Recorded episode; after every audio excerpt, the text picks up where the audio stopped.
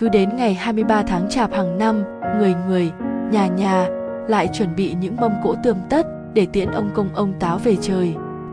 Cúng ông Công ông Táo là một tục lệ lâu đời của người Việt Nam. Hàng năm, cứ đến ngày hai mươi ba tháng Chạp, người người, nhà nhà lại chuẩn bị những mâm cỗ tươm tất cùng các loại vàng mã, giấy tiền và đặc biệt là cá chép vàng để tiễn ông Công ông Táo về trời. Vậy tại sao phải cúng ông Công ông Táo? Và tục lệ này được bắt nguồn từ đâu? Chúng ta cùng tìm hiểu nhé! Nguồn gốc của lễ cúng ông Công ông Táo. Theo sách phong tục thờ cúng của người Việt, Táo Quân có nguồn gốc từ ba vị thần là Thổ Công, Thổ Địa và Thổ Kỳ của Lão giáo Trung Quốc, nhưng được người Việt chuyển hóa thành câu chuyện, sự tích hai ông một bà là vị thần đất, vị thần nhà, vị thần bếp núc.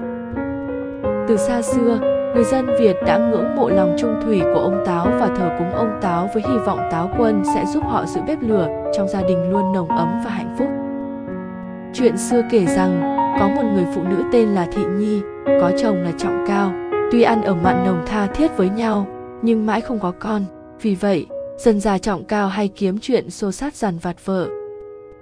Một hôm, chỉ vì một chuyện nhỏ, Trọng Cao gây thành chuyện lớn, đánh Thị Nhi và đuổi đi. Nhi bỏ nhà, lang thang đến một xứ khác và sau đó gặp Phạm Lang, phải lòng nhau, hai người kết thành vợ chồng. Phần Trọng Cao, sau khi nguôi giận thì quá ân hận, nhưng vợ đã bỏ đi xa, Cao day dứt và nhớ Thị Nhi quay quất liền lên đường tìm kiếm vợ. Ngày này qua tháng nọ, tìm mãi, hết gạo hết tiền, Cao phải làm kẻ ăn xin dọc đường. Cuối cùng, may cho Cao, tình cờ tìm xin ăn đúng nhà của Nhi đúng lúc Phạm Lang đi vắng. Nhi sớm nhận ra người hành khất đúng là người chồng cũ, nàng mời vào nhà, nấu cơm mời Cao. Đúng lúc đó, Phạm Lang trở về, Nhi sợ chồng nghi oan nên giấu Cao dưới đống dạ sau vườn.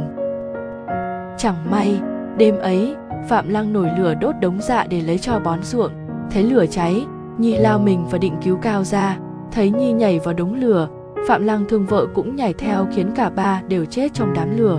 Ngọc Hoàng cảm động trước tình nghĩa của ba người nên phong cho làm vua bếp, hay còn gọi là định phúc Táo Quân, và giao cho người chồng mới là Thổ Công trông coi việc trong bếp, người chồng cũ là Thổ Địa trông coi việc trong nhà, còn người vợ là Thổ Kỳ trông coi việc chợ búa. Ý nghĩa Tết ông Công, ông Táo. Người ta quan niệm một năm mở đầu bằng Tết Nguyên Đán và kết thúc bằng Tết ông Táo vào hai mươi ba tháng Chạp. Vì vậy, để được Táo Quân phù trợ, vào ngày này, người ta thường làm lễ tiễn đưa ông Táo về chầu trời rất long trọng.